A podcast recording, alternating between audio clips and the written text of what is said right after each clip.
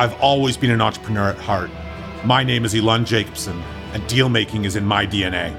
I'll be here each week talking with entrepreneurs and deal makers about the crazy obstacles they've faced along their paths and whether it's nature or nurture driving their success. Expect the unexpected on a dealmaker's DNA.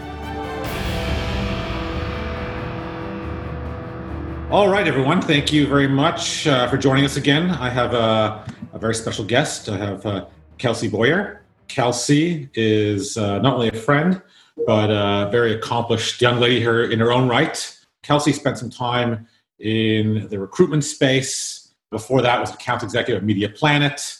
Um, became a partner in her last business, and then took the leap earlier this year to start her own life and executive coaching business. And I know that uh, Kelsey, you've been doing that for quite some time on the side, but now this is a, a full time endeavor. So congratulations. Thank you. It's been amazing. I mean, talk about timing. I mean, this is this is an interesting time to start your own thing. Yeah, it's very interesting timing. I, I was definitely hesitant for a while, but everyone is reflecting and spending more time with themselves, and uh, there has definitely been a need in the market. So tried it out, kind of pushing it more heavily on the side, and and noticed there was a gap. So finally decided to make the leap. So I definitely want to talk at length about kind of you know what you view coaching and mentoring as, but I want to take a step back and just hear a little bit about your your earlier life, childhood, like what what what got you to this point. Maybe just start us at the beginning. All right. So I think what started me, like what started with coaching, where I started with coaching was I was about 17 or 18 years old. And and up until this point, I'm being completely transparent here. Up until this point, my entire teenage life, I had to deal with a lot at home. My one of my family members was struggling through drug addiction, and I was dealing with a lot of verbal abuse and essentially had to take a leadership role in my family at 12 years old and was taking care of my younger brother. And yeah, it was a lot. And I, I, dealt with this for a couple of years until I was about 17 and decided it was time to move out and finally kind of prioritize myself and my own needs. Through this, I ended up finding an, an organization that was based in the Hamilton area because I grew up in Stoney Creek. And they were completely focused on helping young girls become strong women through sport. And I'm actually still a part of this organization today and I'm on the board. And when I originally got involved, I got involved as a coach. And it was this, this is the Active Beautiful Foundation? This is the Active Beautiful Foundation. Yep. So it was basically in its infancy when I was 17. And I thought that I should kind of divert my energy in a more positive way and got involved with coaching these girls in underprivileged communities. Obviously, had a lot of experience in that area myself. And that's where my love for coaching started. Kelsey, you talk about the kind of struggle as a, as a younger person. I'm amazed at, at, at how much, you know, struggle can, you know, can sharpen a knife, right? I mean, it could really make you a much uh, more powerful, person, or it could actually break you. It could make you or break you. Talk about when did you kind of realize that that childhood was different? When did you kind of take ownership of, you know, still, you know, using that to create more, uh, you know, opportunity for you as opposed to break you? Like, did you remember acknowledging that, or did it just kind of it just happened? A little bit of both. So for me, I'm very much a person who's motivated when someone tells me I can't do something. And because I was in such an abusive environment and constantly being told I couldn't do something, I was like, great, cool, watch me. And I think so. It was definitely partially on that front. And then on the other side, I definitely had other mentors outside of that who always believed in me. And, and I think that that have, had a big part of it. But I always have been I mean, even while I was going through that, I remember going at 12 or 13 years old. I think I was 12 going to my dad and I asked him for help on my resume. And he's like, Oh, that's cute. Is it for a school project? I'm like, No, uh, we're going to go apply for jobs tomorrow. Are you going to help me or not? and so I, I think I've just always been that kind of person who just wants to do better and and continue to move towards my best. And even if I am going through something and and even on top of that, because I had to take on that leadership role and I was taking care of my brother, I think I wanted to set a good example for him as well. So I put that pressure on myself. So, so let's talk about mentorship because you know it, it definitely when, when people have struggles at home, there still are others around that they can draw strength from that they can look to. Maybe just give a couple examples of, of some of the mentors that you've had along the way that have helped steer you in the right direction.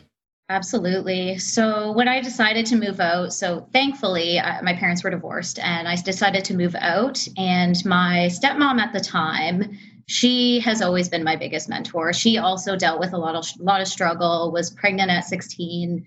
And so when she married my dad, it was with her daughter.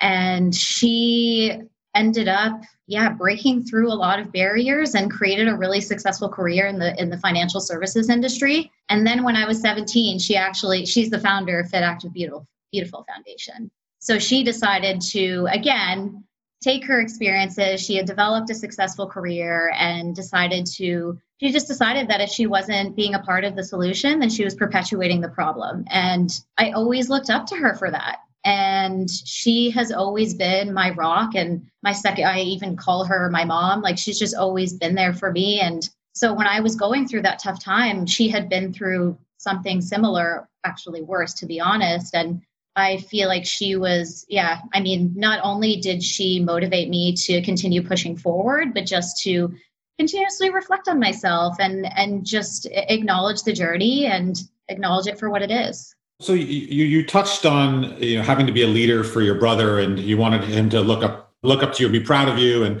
you know, have a good good role model. One of the things I haven't spoken a lot about on this podcast is that sibling relationship, because I think that a lot of people speak about those individuals in their lives that are older than them. But I think that you can absolutely draw inspiration from those sibling relationships. I know that for me in particular, I, I have two brothers and a sister, and those relationships have been crucial to to my upbringing. I'm the eldest of four as well, and then there's definitely something about an eldest child. So maybe maybe talk a little bit about that relationship in particular. You know, you guys grow up together. There's there's this unique dynamic, and what role that's played in shaping you as well. So my brother is also one of the smartest people I know. He is just a natural born genius. And so I'm three years older than him, but he's always been at my level. So I've always been extremely competitive with him being younger and more more intelligent than I am. And, and now I've just accepted it. But yeah, I mean, we've just always pushed each other and he was always in tune with his intelligence, but not as much his emotions and being able to express himself. So I feel like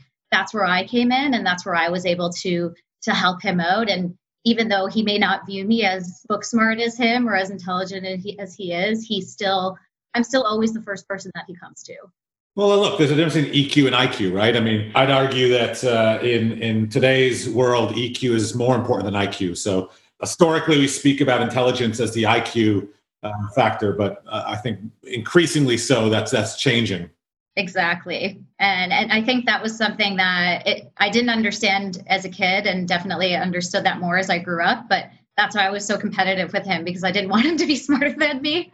But yeah, he's amazing and we are polar opposite people and we definitely were we we were closer as kids and we i wouldn't say we've grown apart but we're, we're just so different but we are still always there for each other and even for my business he built my website and he did everything on the back end the technical part for me and anything that he needs on the coaching standpoint or anything like i'm always there for him so yeah it's been good and, and instead of getting and even on i guess on the personal side with him I wasn't one of those girls who did dance or gymnastics or anything like that. I always played sports. So he and I were always whatever practicing for baseball or playing hockey or something like that. And I think having a brother and then also kind of having my dad as my strong stronger influencer was great for that because I think I, I learned a lot about being a leader through sport, which helped me to step into that leadership role and my family with my on the other side.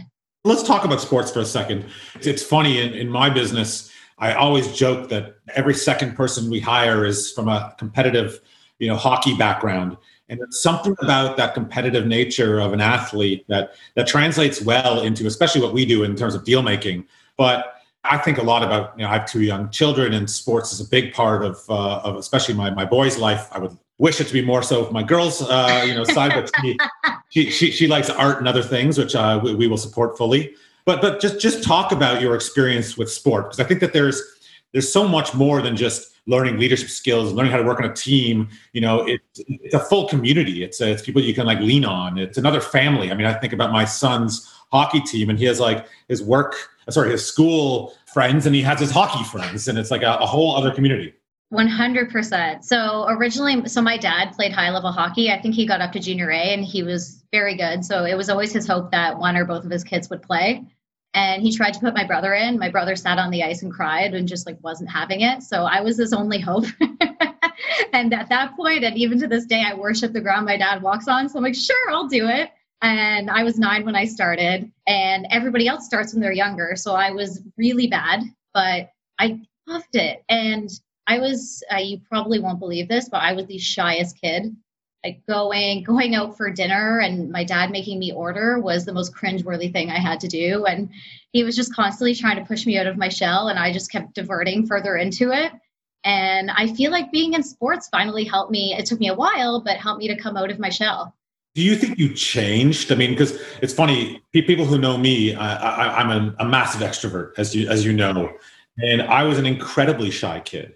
And I've had this conversation with my mother before. It's like I feel like I was always this person, but I just could didn't have the confidence as a kid to be the person I am. Where some people think, no, no, I really was that shy kid, and I I transitioned and I learned how to become more of an extrovert.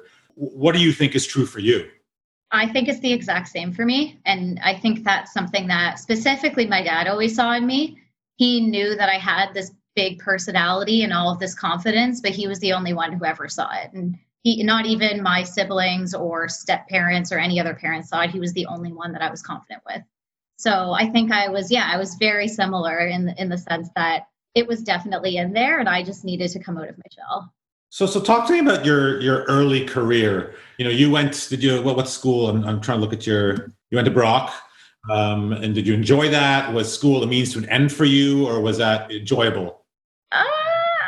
Love school. I don't think I'm a university learner. I, I definitely went to get the piece of paper and, and be done with it. I, I did well in school and I've always been good at school, but I didn't I didn't really find that it was appealing to my style of learning. And I also went specifically to university because for the same motivator that a lot of people told me that I couldn't. The chip on the shoulder, the reverse psychology is a very powerful tool for for, for people like you and me, where it's like, you know, we want to want to prove people wrong.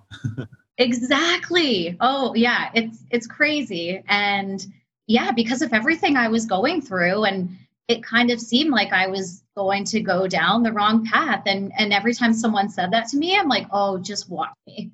And I was the first person in my entire family to graduate from university. So for me, it was just more a pride thing. I mean, I, I had some enjoyable experiences, but do I did I take much away from university that I ended up using in my career? Not really much until my fourth year when we are actually working with companies on real projects and coming up with solutions for their organizations, which I thrive on. So that was great, but uh, I would say I was still dealing with a lot on the personal side and managing a lot of obstacles in my family in university. So it was definitely more a means to an end at that point. But if I were to go back in time, I think I would be much more dedicated and so so now you you know you finish university you enter the workforce you know talk about those first couple of roles that you had. You know how did you eventually get into recruiting? You know obviously it's a people based business which which i imagine has something to do with it. But just talk me through that early part of your career. Yeah. So i as i mentioned earlier I, i've been working since i was 12 years old and I got into the hospitality industry when I was 14. And then at right before my 19th birthday, I'd been working at a restaurant for a very long time. Right before my 19th birthday, I got promoted to a managerial position. And I was working that basically full time while I was in school to help pay for school. And I still had that job when I graduated, and I wanted to do a bunch of traveling. So I kept that managerial position and did a 40 day backtracking backpacking trip in Europe and then I also traveled to Southeast Asia. I went all over the place. And it was amazing. That job was great at the time to afford me the ability to do that. And I always knew that I was a natural born leader, so getting into that role while I was in second year university wasn't a surprise, but it was it was really helpful for me and anytime like i even when i was waitressing or bartending whatever i was doing there I, I knew that sales was something that i was really drawn to and it was definitely one of my strengths. So i did the restaurant job for another year after graduating and traveled more and then got my first sales job in advertising in toronto through a recruiter actually. And i lasted maybe six months in that job. It was awful but it was I mean, it taught me so much about sales. It was super cutthroat. You were basically being sat down by your manager on a bi-weekly basis saying if you didn't sell whatever 5 10 20k by the end of the week you were going to be fired and everybody was at the same table on the phones your direct manager was sitting right beside you listening in on all of your calls and it was so nerve wracking but it, it, it gave me the confidence that i needed to thrive in sales for the rest of my career because it was just so cutthroat I never ended up getting fired, but I decided that my mental health was more important and left that job. And my stepmom happened to know someone who owned a technical recruitment company and they were accepting people with no experience. And the fact that I had sales experience because it's so transferable, they were interested and I got the job there. And same thing, a very cutthroat environment, but very male dominated environment. And I am a very, as you probably know too, a very blunt and honest person. And I made some comments about the environment because they wanted to hire more women and just said that the environment wasn't really suited for that. And I wasn't having a great experience as a woman in the environment and didn't really feel like my ideas were valued. And if they did want to hire more women, they needed to make some serious changes to their culture they didn't like that and fired me.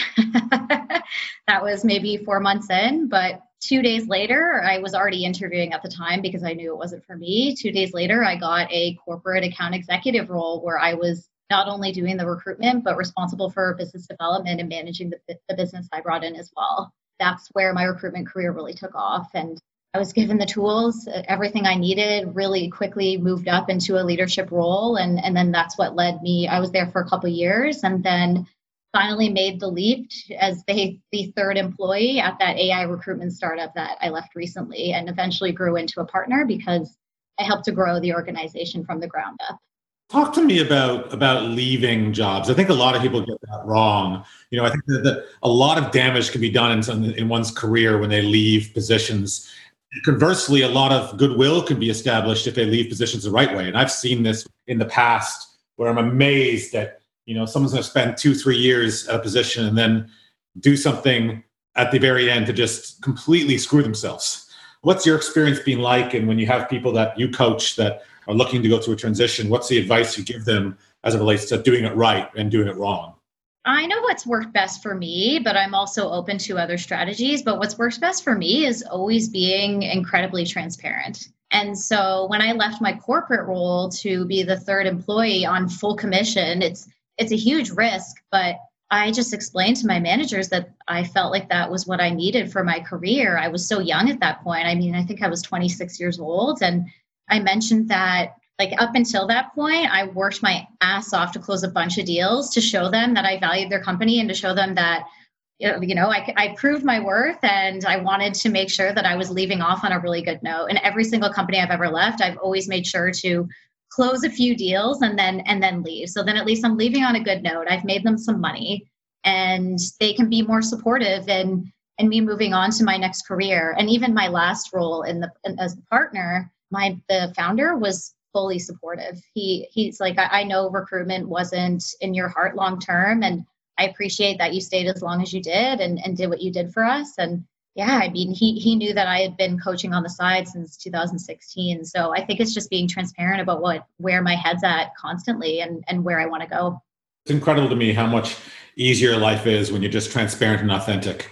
I think that when you try to play too many games, you're trying to keep it all in your mind, and you know, what did I say to this person? What did I say to that person? It's just like gets you to trouble. I mean, I, I sleep, I sleep very well at night, just knowing that I'm always going to be exactly the same with everyone there's a lot to be said about that authenticity. I find it's interesting. People people find me engaging and, and memorable, and I and I and I I've asked myself the question why that is so many times. I have the same English language. I have the same ability to string that those those English words together as anyone else. But at the end of the day, it's like I think people find it refreshing to be around someone who doesn't have an ulterior motive because I think a lot of people do. And if I if I have a motive, I'm going to tell you my motive. Like I'm I'm going to be very transparent about like I'm trying to sell you. Like that is what I'm trying to do. and people just like kind of feel you know refreshed. I feel any young entrepreneur or young person, especially if you're in sales, but I'd say I'd say to some degree everyone is in sales, right? You're you're, you're going to sell yourself. You're in sales one way or another, but to be transparent and authentic, although it could be difficult and vulnerable at times, ultimately it's the right strategy. I know it is.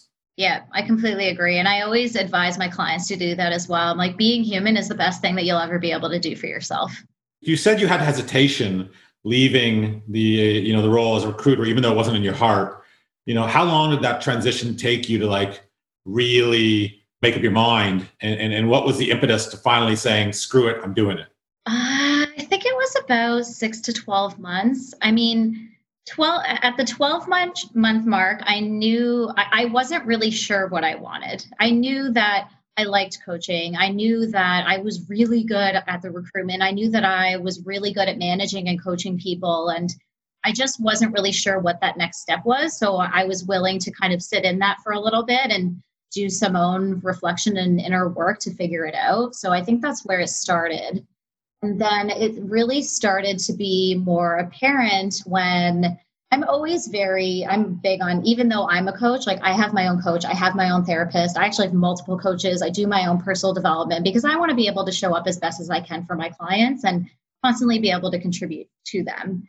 So it was either starting with a with a new therapist or another personal development course that I took both of those combined i was was mapping out my vision and my legacy for my life. And in both things uh, the first thing i wrote was that i was going to have a coaching business.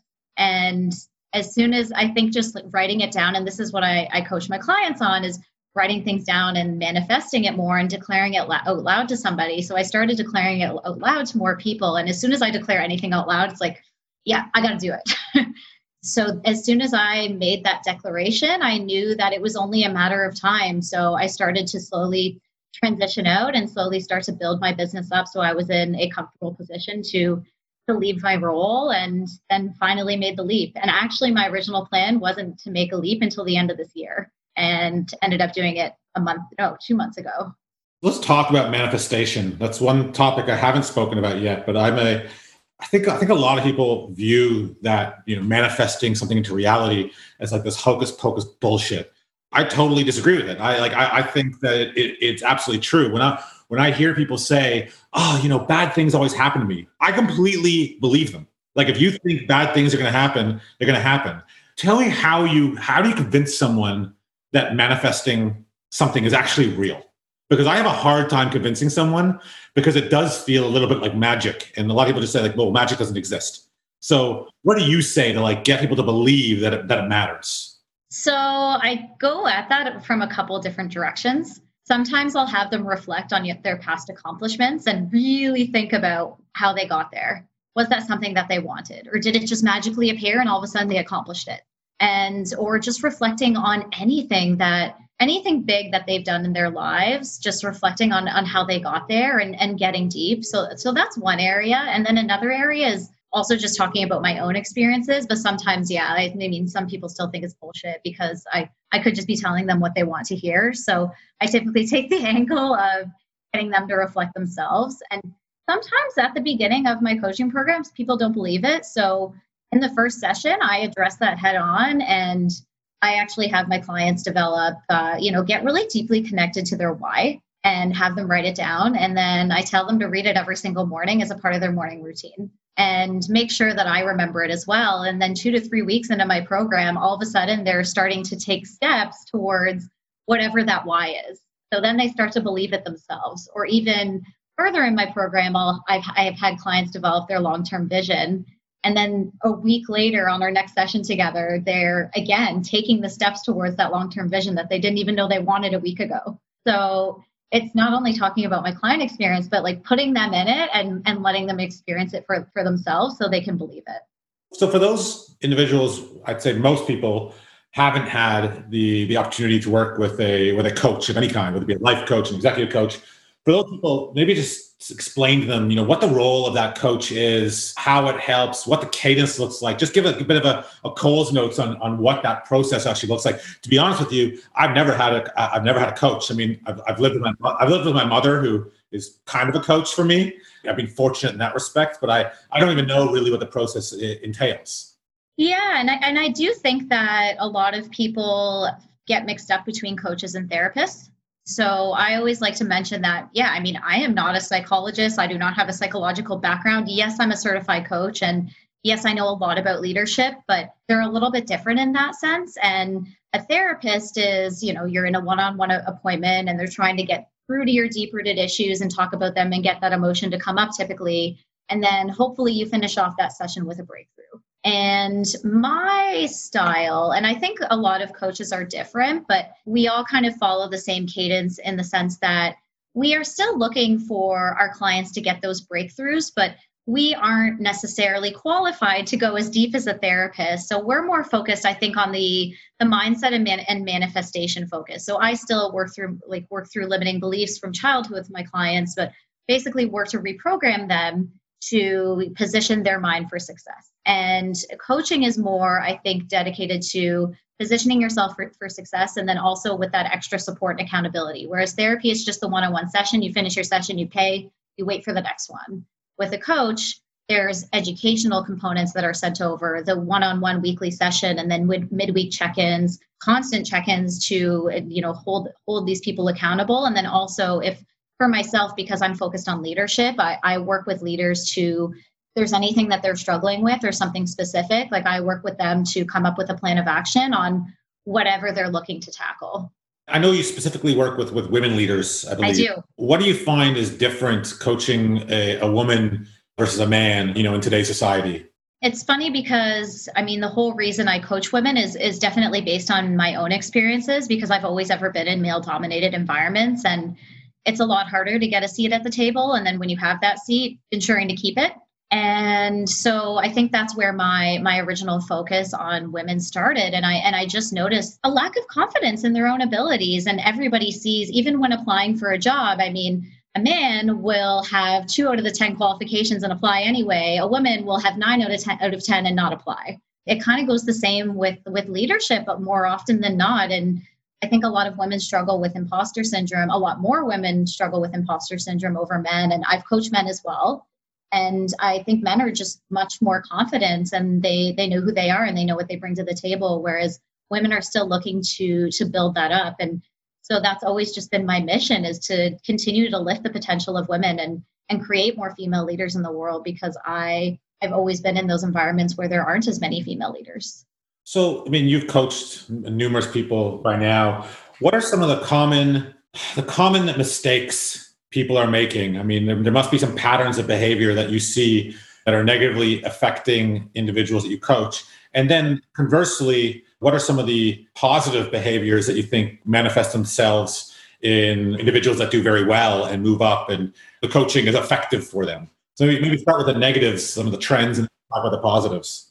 I think uh, the biggest one is just not believing in themselves enough. It's definitely been a little bit of societal conditioning that has contributed to that. But I think just not truly understanding how much they've accomplished up until this point and how much they can bring to the table. And I think this leads, I mean, I've definitely been in this place before, maybe not acknowledging my opinions at the table of, ex- or, and yeah, not acknowledging and not expressing my opinions at the table of executives and, and holding back when I know I have something val- valuable to say. So that's definitely a big one. And then I think also on the leadership standpoint is so women we I feel like because we are trying harder to get that seat at the table, we're working really hard and forgetting to take care of ourselves. And I've definitely noticed that with a lot of clients that are, are just lo- and pushing and pushing and pushing and pushing towards that growth and, and wanting to move up in the company, but forgetting to take care of their mental health or just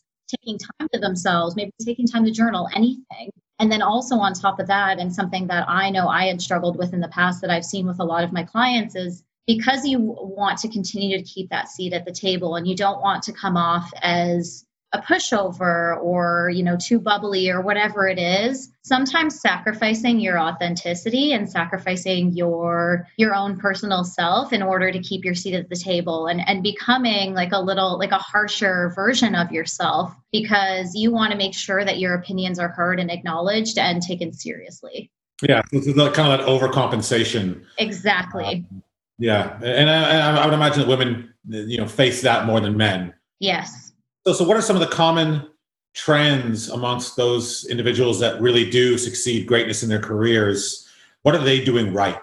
I think so being fearless in a couple different ways. One, not being afraid to fail and not being afraid of success either, which is something I, I talk to my clients a lot about, is that specifically women, uh, there is a fear of success because something in, in the past has happened because of that fear of success. Like they've lost friends when they've been successful or something like that. So just fearless in terms of success and failure not afraid to make mistakes not afraid to take risks and just being resilient and and not letting i, think also a, a, lot of us care way too much about what other people other people think when at the end of the day like you know yourself best and really just separating that and of course, as a leader, you have to care what, what your employees think to a certain extent, but at the same time, you have to understand yourself and what you bring to the table. And and I think that's what I've seen in terms of trends of these successful leaders that I've seen is just like real they really know what they bring to the table and they have confidence in their ability to deliver and produce results. I think some people struggle with that topic. It's like, you know, I'm told to be authentic and be myself and believe in myself, but then I somehow need to also turn around and be empathetic enough to take criticism well, but do I believe myself and know I'm doing it right? Or is this person right? Like it's a very tough balance to, to, to know how to get that right. Yeah. And yeah, I mean, every single person is different. I think some people have to spend more time in one area than the other. And I talk about also being in your zone of genius as well, which is essentially playing to your strengths.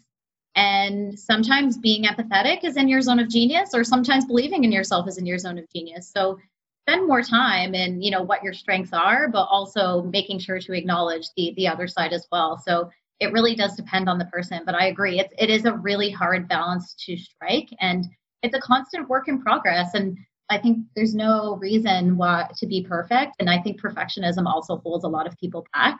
And we don't have to be perfect. We're allowed to make mistakes as leaders you speak about zone of genius i've never heard that phrase this is a perfect transition to the nature nurture question, which I, you knew I was going to ask you, because the zone of genius implies to me at least that you believe that people have innate gifts that maybe others don't have, and I completely agree. I call that I call that the nature side of that discussion. What's your viewpoint? I mean, you've been around a lot of people. Do you believe that we are more nature driven, nurture driven, combination? I mean, obviously a combination, but what's your view on it? So I think it changes from person to person. But for me personally, uh, it, it's a combination of both, but I definitely lean more towards nature. And the reason for that is, I mean, I, yeah, I had a tough childhood and tough teenage life. And I think if it were more nurture, I wouldn't be here today.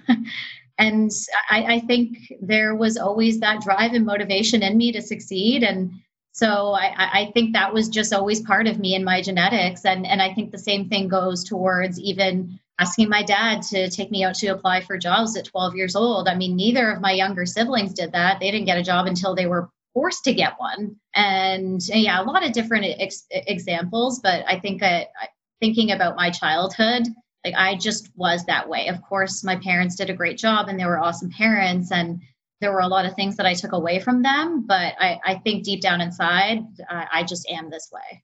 Yeah, you know, I, I, find that the biggest hindrance to people succeeding is them not being self-aware enough to know what they're good at. You call it the zone of genius, right? Is that yes. zone so, of genius. So that they have no idea what their zone is. Is that a common trend amongst people that you coach that they really genuinely don't know what they're good at, and that there's a an exploration process that has to happen? And if that is the case, how do you even get someone to become more self-aware? Because i find it's like one of the hardest things to develop in, in, individuals is like beat my head against the wall trying to coach someone who is within my organization. They literally just can't like it's not even they won't change they can't change. Like i'm convinced of it now that some people just cannot change. I agree. I do think that some people cannot change and they are the way they are. And you know we need to learn to accommodate them and work to their strengths. But i would say that some of my clients yeah they don't know what's in their zone of genius and some do but i think they're ignoring it. And that's a big thing. So even though i do coach heavily on leadership i think a core component of leadership is being self-aware. And so the biggest thing that i start to coach on is really truly understanding themselves. So I'll have some of my clients or all of my clients go through an exercise and just understanding again this is, actually works really well with the nature versus nurture understanding their inherited traits and getting a deeper level from both of their parents or whatever maternal paternal figures and understanding what those are writing those down and then figuring out which traits are unique to them and having them think about like how am i unique from from my parents? And then which of these traits am i keeping from my parents and which am i releasing? And so that's one of the exercises that we do and and helps them get more deeply deeply connected to their why. And sometimes we'll do intention setting, like my intention is, and that'll help them get more self-aware and deeply connected. I also do a big focus on emotions and triggers and helping people understand. So if you are emotionally reacting to something, where is it showing up in your body? What about that situation made you emotionally react? And now that we know that, I'm going to have you track that for the next week or two. And it helps them to understand, you know, and also helps you understand your intuition as well if you're thinking about something that's scary or something that's exciting because if you understand where it's showing up in your body but might not be able to understand what the emotion is yet at least you've tracked your triggers and, and what's happening in the past that you might be able to connect that bodily sensation to what you're actually feeling before you even understand it so there's that. We work through limiting beliefs and beliefs that, you know, came up from childhood that aren't true and essentially reprogramming them. There's a lot of different ways, but by the end, it's there's always so much clarity on who they are, why they are the way that they are, where they came from and where they want to go. You've mentioned the why a few times during this conversation. I know, I, you know Simon Sinek made this extremely famous and popular this, this this discussion on the why. So for those who don't, who haven't seen that talk, and maybe you have a different definition, but but why is the why so important? And sometimes I I change it as I, I call it your legacy. And so, what a legacy is is essentially what you're leaving behind for the world and the impact that you've had on others, and and how others are going to remember you. It just helps you. And the why is essentially, in my mind, your your purpose. You know why you're on this planet, what you intend to do, who it's for, and the type of impact you're going to have. So I think it's just important because you can continue to move in any direction. And I really do think that there's no right or wrong direction. Just go in any direction and you'll get where you need to be. But having a deeper understanding of your why or your legacy or what, whatever, however you want to categorize it, just helps you move more confidently in a direction as you were talking about that, I, I, got this imagery of like being on train tracks and the Y being the train track that allows you to, you know, move in that direction. So very interesting. I mean, I, I think that purpose is super important because purpose leads to passion. And I always say that the reason that very successful people tell you to do what you love and you'll find success is because they don't do a good job of explaining why, in my opinion, but you can't outwork passion. I mean, this is what I do every day. I get up every morning and I do it because I love it thank God I get paid to do what I do, and it's a, it, it happens to be my job, but it's my passion as well. And someone who has to wake up every morning and kind of force themselves to do what I do, good luck. You're not going to have that same tenacity that someone who loves what they do has. Yeah, I, I completely agree, and I always tell my clients that as well. Is that yeah, I mean, I'm super passionate about coaching, don't get me wrong. And but there are certain parts of what I do as an entrepreneur that I'm not passionate about, but I know I'm really good at it. So that's another thing that I always advise my clients like, yes, move towards what you're passionate about, but also like, what are you really good at? What do you bring to the table? Because that's your zone of genius. That's where you're going to grow and that's where you're going to have an impact in the world. So, because sometimes, you know, your passion continues to change and you keep changing to whatever it is, passions every six months, like combining the two of the passion and what you're really good at, like that's what you should move forward with. So, how young is too young to have a coach? And secondly, when someone's trying to find a coach that's right for them, what would you suggest they do? So, how young is too young? I mean, I think it depends on the person. I mean, I've coached women as young as 20 and up to ages 45 to 50. So I think it depends. But I think also the for younger people the the investment uh, can sometimes be a barrier. So I mean, a coach is cheaper than a therapist, but it still costs money. And I think for younger people, that that's typically the barrier. So my ideal clients at the moment are typically 26 or 27 and up. Probably, yeah, probably 26 to 40 is what I've worked with for the most part. And what was your second question again? Sorry. When someone's trying to select a coach that's right for them, what do you suggest they do? Should they be interviewing numerous people? Like, how do they even find a list of coaches that might be right for them? Because, like, I wouldn't know where to find coaches. I don't. Is there a place, one place you can go and find coaches? Like, I, I'm not sure. Yeah, so I, I would definitely interview and shop around. But I, I think the thing about us as coaches is we, our job on a daily basis, especially just starting to ramp up my business, I'm constantly sending direct outreach messages to potential clients every single day. And so that's how I'm finding my ideal. So, so a good a good coach should find you. Okay, yeah, yeah, a coach should find me. But uh, I mean, there's so many out there, but still, I wouldn't say they're hard to find because you can go into Instagram and type in the word coach, and and even because a lot of people are now starting to make their titles very specific, like confidence coach, leadership coach. Like people are really uh, straying away from just the life coach or just the executive coach because now the coaching industry is growing and there's more of a need in the market, and we're understanding that we need to niche down. So it, it's becoming a little bit easier for people to find these coaches because they can just enter in the keywords on LinkedIn or or Instagram and whatever they're looking for confidence coach, empowerment coach, leadership coach, and can go through those, see if they like their vibe on their profile, and can send them a message.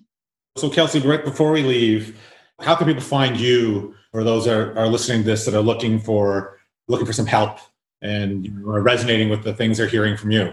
Yeah. So my Instagram is at Kelsey Erin Boyer. And Erin is spelled E R I N, Boyer B O Y E R. And then on LinkedIn as well, I, I've just recently started promoting my program on LinkedIn and just Kelsey Boyer on LinkedIn. So I actually recently launched my newest program that is starting in a couple weeks called Women's Women's Leadership Accelerator and there will be a ton of information on that program both on my linkedin and on my instagram. And there's actually an ability to book a call with me directly if, if someone is interested in discussing that further. Great. And we will be sure to link that in the description wherever you're listening to this podcast. So thank you very much kelsey. Very much appreciate your time. Look forward to seeing the tra- trajectory of your career and your business. Thank you so much. I appreciate it as well. This was awesome. Thanks very much. Until next time that's it for this week. If you enjoyed what you heard, rate us and subscribe wherever you listen to your podcasts. Until next time, on a Dealmaker's DNA, where you can expect the unexpected.